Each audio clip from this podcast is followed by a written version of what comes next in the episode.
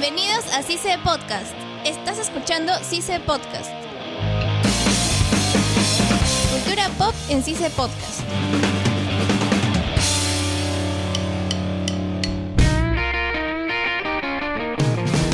Bienvenidos a SISE Podcast.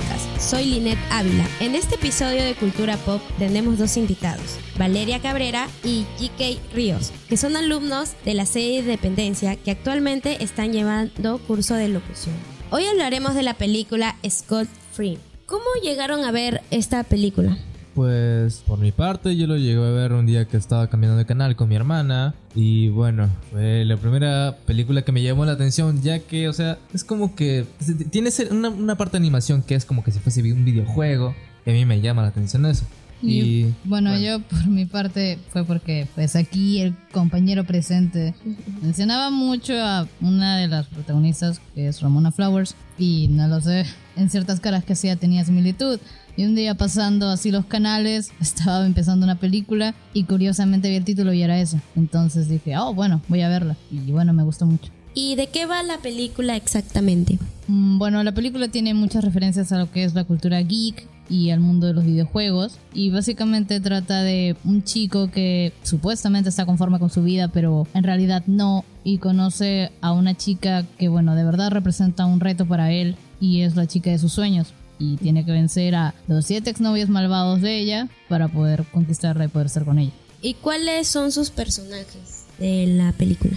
A Scott Pilgrim, a Ramona, a los 7 exnovios que, o sea... memorizarme los nombres es demasiado difícil. La novia de preparatoria de Scott, Knives Chau. ¿Y cuál de esos personajes es su favorito de ustedes? El mío vendría a ser Ramona Flowers, ya que cada semana se cambia de color el cabello. Se pinta de un color distinto y que me gusta que las personas tengan el cabello de un color distinto. ¿Y el tuyo, Valeria?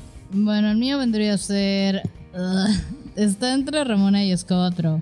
bueno, ya para no repetir a la hermosa Ramona, sería Scott Pilgrim, porque no sé, representa lo que la juventud en sí, porque está lleno de dudas acerca de lo que quiere, pero cuando ya de verdad lo sabe, va a luchar para conseguirlo. Y claro, también se va a rendir y va a haber momentos en los que quiera tirar todo, pero claro, siempre seguirá luchando por lo que quiere.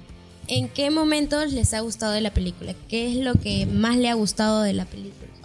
En mi caso fue la primera cita que tuvo Scott con Ramona.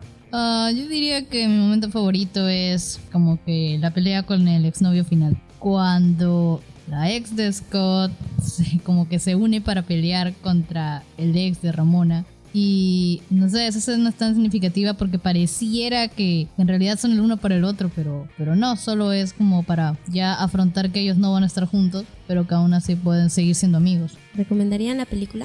Sí, yo sí recomendaría la película si es que te gusta los videojuegos, ya que tiene varias referencias a videojuegos, o sea, la animación es con pixeles y todo eso.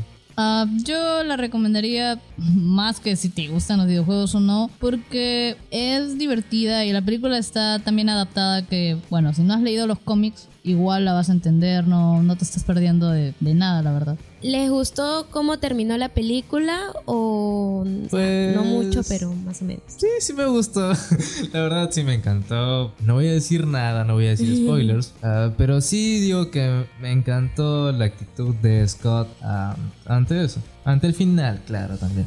Bueno, yo de no haberme visto una escena descartada en YouTube que sí se llegó a realizar, hubiera estado conforme 100% con el final, pero lamentablemente la vi y bueno, existía otro final donde él se quedaría con Nice, con su novia.